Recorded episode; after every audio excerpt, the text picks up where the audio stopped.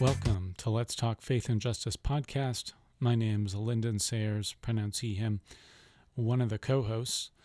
Boston, the other co host, is away in Saskatoon at an intensive seminary course. So we wish you all the best, Boston, as you wrap up that intensive and then head back to Victoria uh, so we can record an episode together. Today is February 14th, 2024. It is both Valentine's Day and Ash Wednesday on the Christian uh, liturgical calendar. Ash Wednesday is kind of a funny day uh, because it's the day that we impose ashes on our foreheads.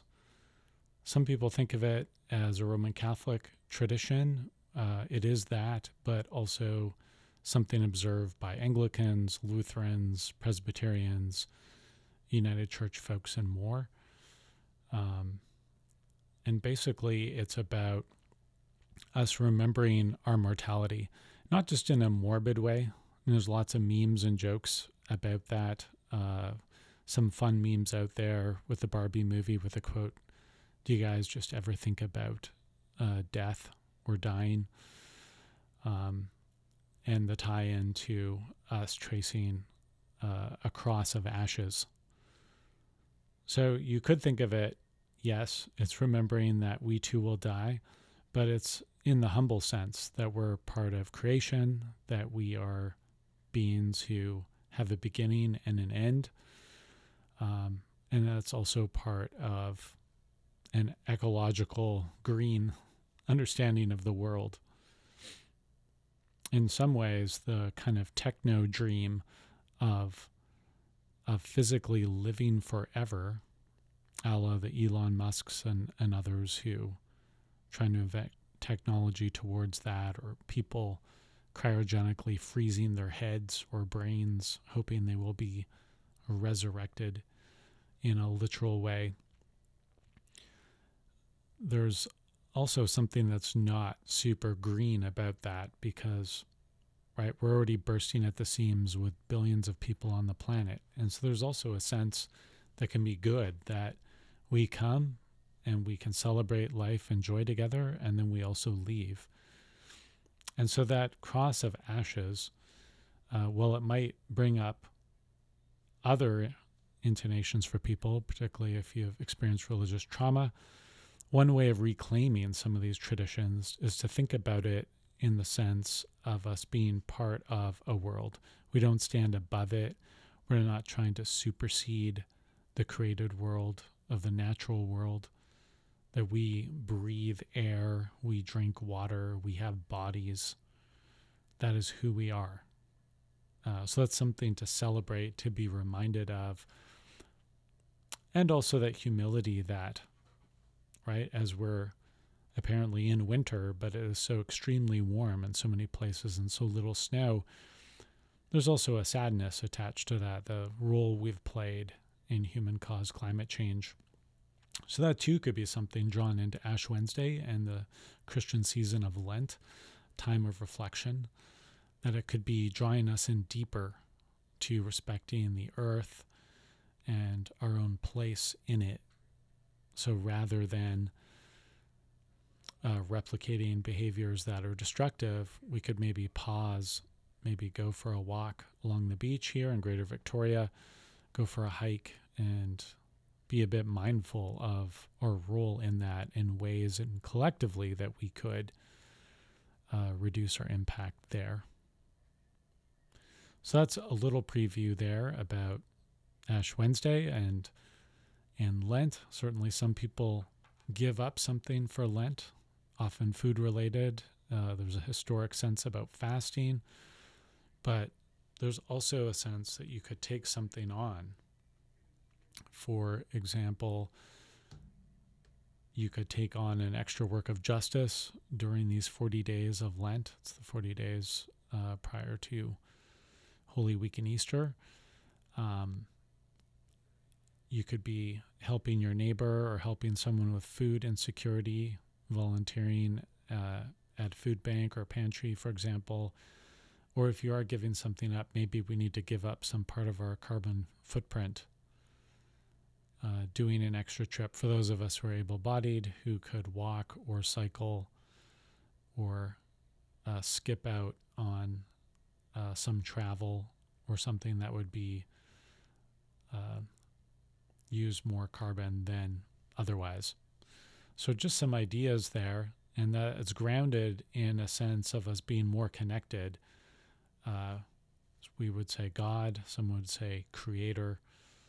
Um, people name the universe. Um, some sense of a spiritual well-being that sometimes when we give up something that's extra, that there is this sense of reflection that we are more grounded in our practices and who we are and what we're doing.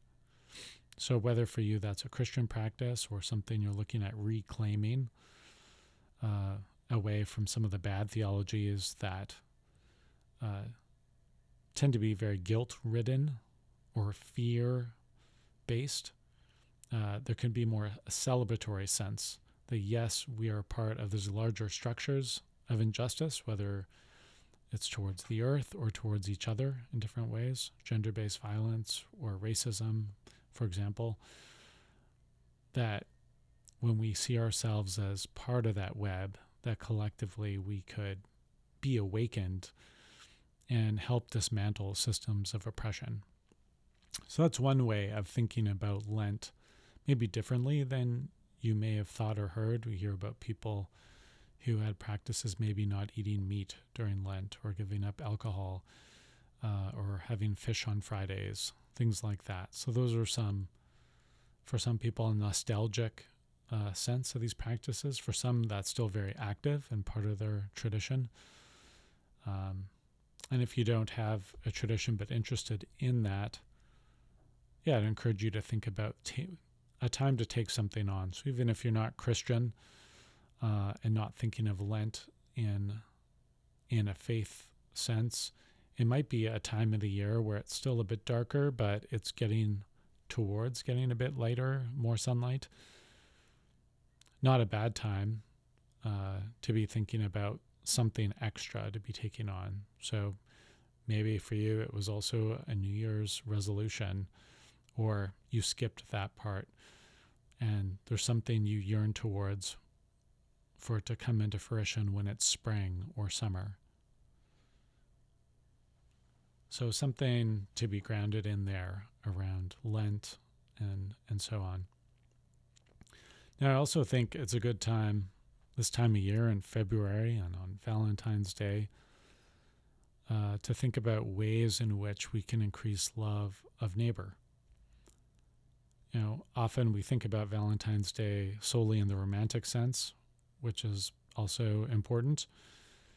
Uh, but what about love in that friendship sense that may not be romantic, or just love of neighbor in terms of helping someone in need?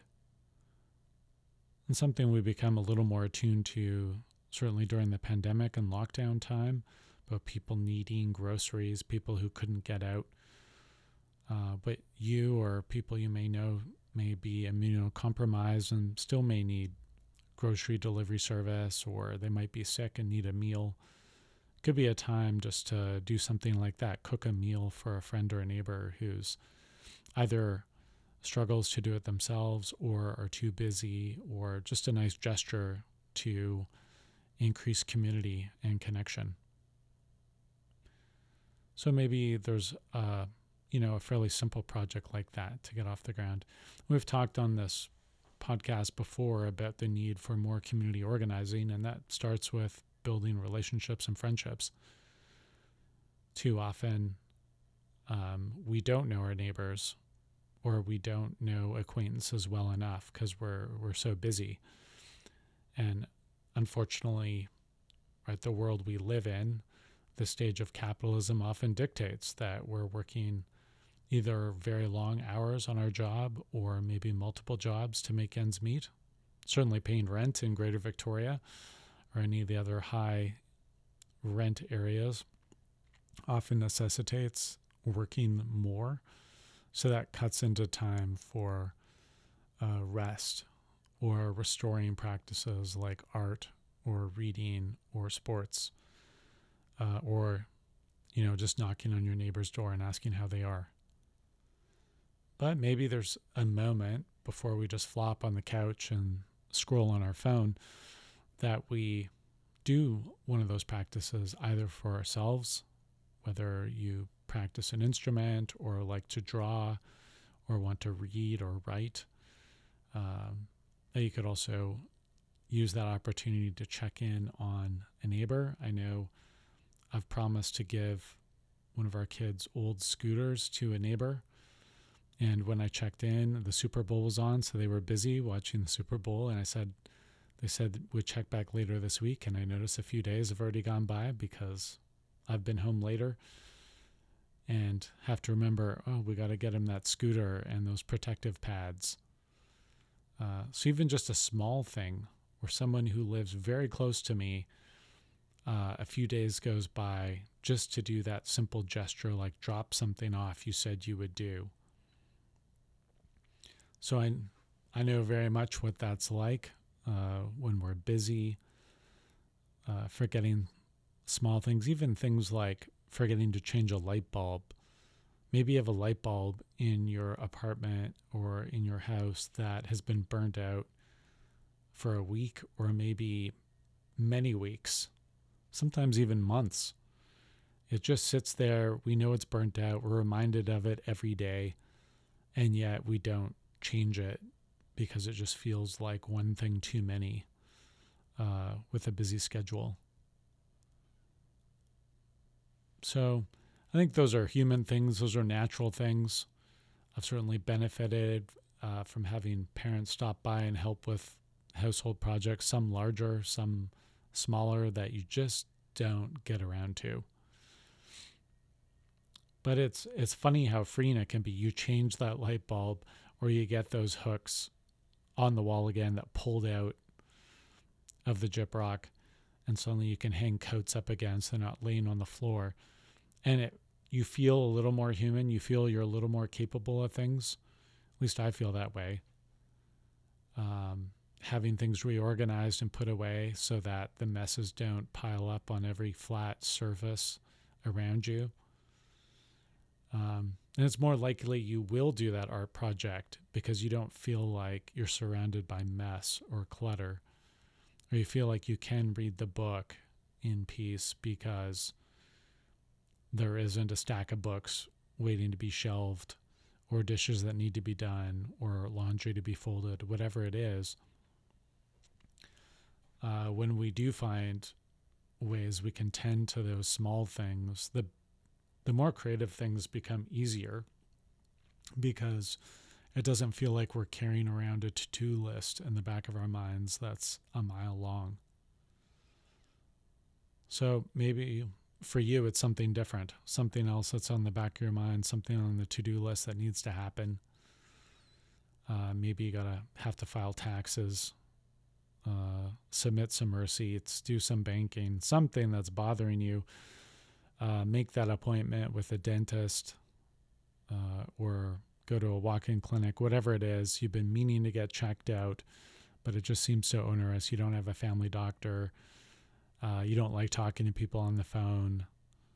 Uh, but nowadays, you can often text or email most offices to schedule your appointments if you don't, if, if picking up the phone and calling seems like too much work.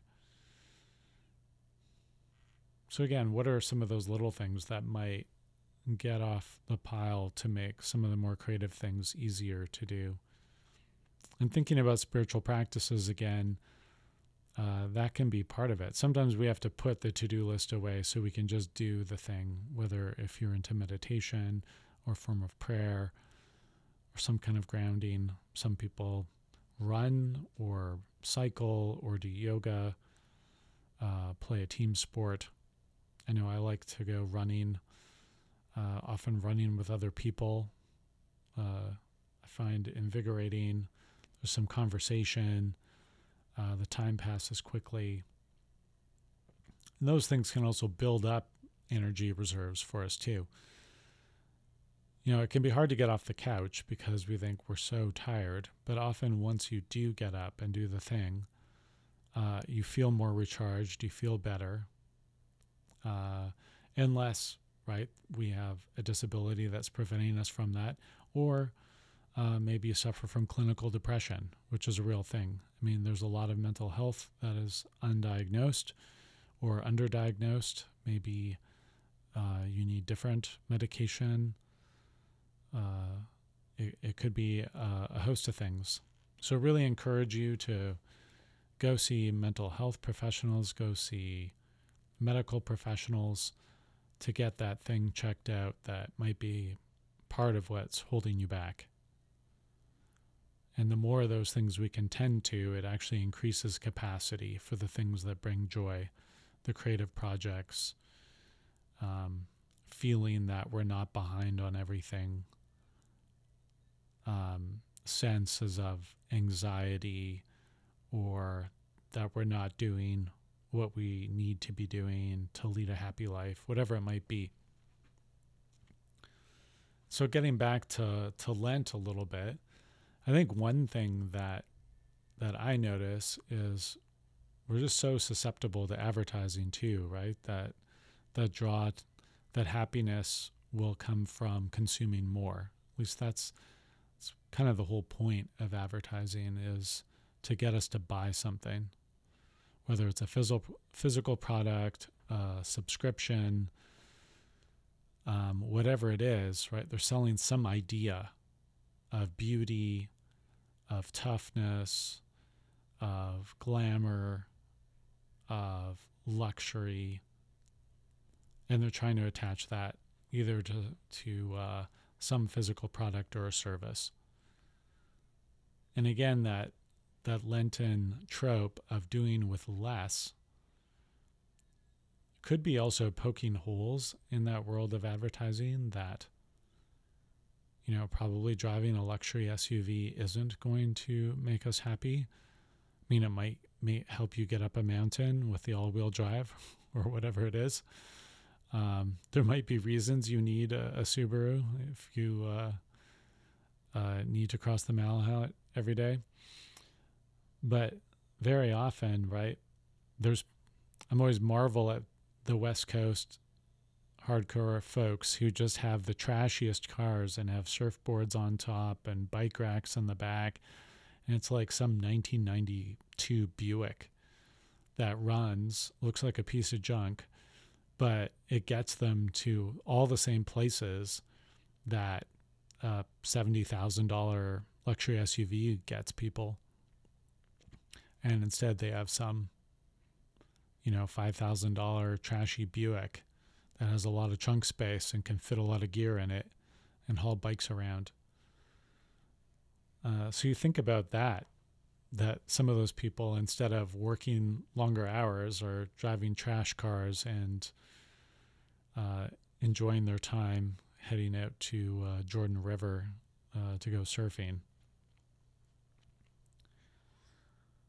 And there's probably other things like that in life too, whether uh, whatever it might be although certainly in places where we're hindered by high rents, uh, pretty hard just to live the simple life because such a big chunk of that paycheck is going to rent or to pay a mortgage. So we have a structural problem there because that's not just a choice you can make to consume less uh, when the rents are dictated by larger market forces. So it's a reminder that if we do want to be able to choose to live simpler lives and pursue lives of leisure and happiness and collective well being, that we do have to dismantle systems of oppression uh, in whatever way that might show up. Sometimes that shows up uh, in terms of collective bargaining if you're at a unionized workplace. Sometimes that shows up if you're in the gig economy what a term that is. Um, it shows up by working together to undermine uh, corporate practices that are unjust. I remember getting a, a ride with Lyft in Vancouver, and the Lyft driver showed up and he said, "How much are they? How much are they charging you for this ride?" I think I needed a ride to the ferry, so it was like forty-five dollars uh, from downtown. They said, "You know what they're offering me?" And it was like twenty something dollars, so just about half was going to the driver who has to drive for 45 minutes and supply the vehicle and the gas. So just a total ripoff. This guy's getting at most 25 bucks for 45 minutes of work plus supply car and gas. Not worth it. This guy's losing money. He's making less than minimum wage on this. He said, Tell you what, I'm going to cancel the ride and you cancel it on your end. And so you're not reassigned to another driver. And uh, you just pay me $40 cash. I'm like, okay. You just have to make a kind of spur of the moment decision. Okay, well, uh, I'm sure Lyft knows this happens, and I'm sure they're working to counteract it or kick people off their platform who are caught doing this. Um, so was able to just uh, pay cash uh, to this Lyft driver, and I paid him the regular fare that Lyft had prescribed, and he was able to keep hundred percent of the money. Right? Say if if a company had, you know, charged a more fair share of that, I don't know what the percentage would be, but it certainly is not 50%, certainly isn't 40 or 30%. Um, considering they're not providing any material benefit whatsoever. They're just connecting people via an app and taking everyone's money. Um, then you know that system probably could work and and drivers would be better paid and so he has to try to undermine the system in order to survive living in Vancouver and he was trying to engage in some kind of collective action with other drivers bit risky because probably high chance he cancels too many rides and doesn't you know they've got their algorithms they can track like oh he canceled a ride downtown. Suddenly he's available out at the ferry terminal. They know what they know what's up. Um, but hopefully we can undermine some of these systems that are only serving these corporations and their shareholders and are not helping the drivers, they're not helping the fares. Um, that we're in this world that's a bit inverted. So that can also be connected to a spiritual practice. Often we think about Christian practices, unfortunately, as very uh, indefinitely future oriented, to think about heaven or life after death in this sense that it's not about life here and now. So, part of reclaiming Christian practices and traditions, say during the season of Lent, these 40 days, is to ground ourselves in now. How are we disrupting an unjust, unfair world in ways that will benefit us collectively so that a handful of monopolistic corporations don't run our lives? Because we're getting to the point where they seem to have more power than some of the governments that supposedly regulate them.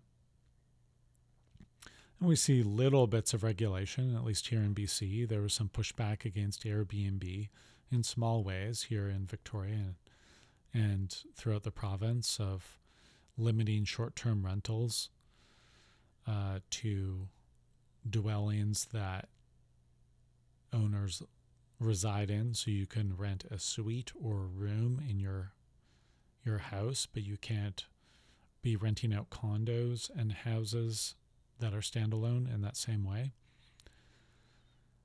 Um, so we see a little bit of movement there, but what would it look like if we had that that kind of level of regulation that was more wholesale? We think about all the resource extraction, even in just BC. If you look at oil and gas, look at forestry and mining, what percentage of that, let's even set aside the environmental impacts of these practices, which old growth logging, for example, are just truly horrific. Um, but what percentage of the uh, the sale of the, these resources do we even keep as people in BC? I mean, there's one percentage that will go to the government, and then there are jobs of people who work in those industries. But you have some places like in Scandinavian countries and beyond where the where oil and gas is nationalized, where you're keeping 100% of the profit of those industries. So as you're trying to green the economy, you're not fighting some faceless corporation with a head office that could be anywhere in the world. But instead, you're using 100% of those profits and you can direct them uh, to help stimulate a green economy. So, those are some opportunities that seem to be underused at least. And we see people fighting for that in BC. Um, and often we're too much divided into our little groups. So we might have a kind of special interest group fighting for one particular thing. And it feels like that we're we're too small up against these giant behemoth uh, very wealthy companies, and then politicians that that serve as a backstop that support them through regulation in ways that benefit corporations. Because there's a sense in which we think regulation limits um, capitalism, which part of that is true, but ultimately, regulation allows certain kinds of economies to flourish. So if an economy is regulated, it it actually helps it thrive. So even industries that are taxed at a high rate, say for example alcohol, uh, surprisingly that regulation can also benefit um, those companies because yes, a high percentage of it goes is collected through government taxes, but then it's also not transparent how much the company is charging us for that product because it's all wrapped up together uh, as one price. So as government taxation increases, so does the amount the companies can charge us for the product. So yeah, I invite you to explore. There was a some Canadaland episodes uh, about how regulation surprisingly props up the very industries it promises uh, to curb.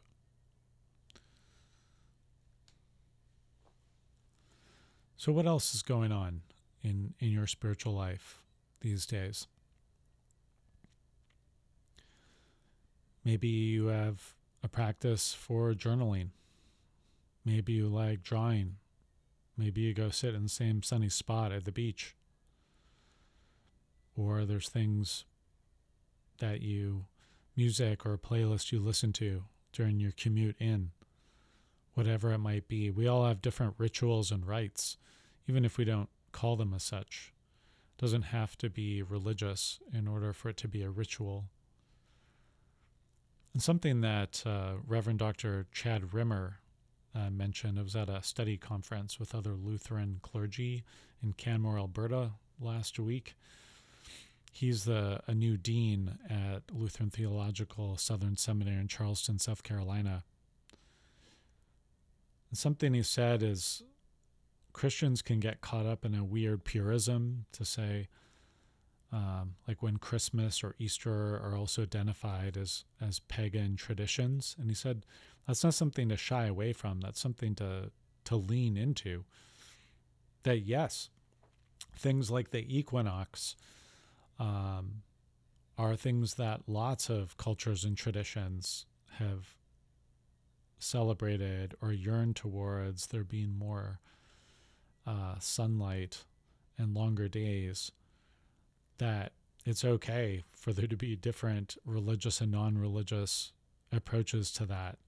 That's just a very human thing. That's something for us to lift up and celebrate both the differences and similarities and away from the kind of purity around wanting something to be um, unmixed with some other culture or tradition or religious observance.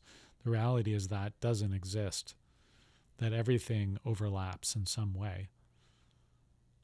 But we can be true to a tradition that we may have been brought up in or that is new to us or something we're curious about checking out. And they don't all always have to be in competition with each other or be uh, mutually exclusive. So maybe you're also just yearning for longer sunny days, which are pretty marvelous as we head towards those warmer months where it does seem to be light forever uh, when we get into June and July for sure. And already in the mornings, it's a little bit lighter more earlier than it than it had been. You know, it kind of messes us up with uh, time change. Uh, maybe maybe that's something we'll finally drop if uh, if we can get on board. Maybe with with the uh, Pacific Northwest states around us, we can have one kind of West Coast uh, zone And maybe you like gray skies and you like rain. Certainly, one of my children uh, likes likes to be out in the grayness. Doesn't mind it. I don't mind riding my bike in a bit of rain. I don't prefer the pounding rain that soaks you. But if you're dressed right, it's not that bad. But a little mist can be kind of interesting, especially in the forest. There's something magical about that. If you're in a right a temperate rainforest, as we have here, these kind of mossy Nordic rainforests with all the ferns and things that seem to thrive so much in this climate. Maybe you want to head up to McKenzie Bight in the Gowlland Tod Park for a hike, for example.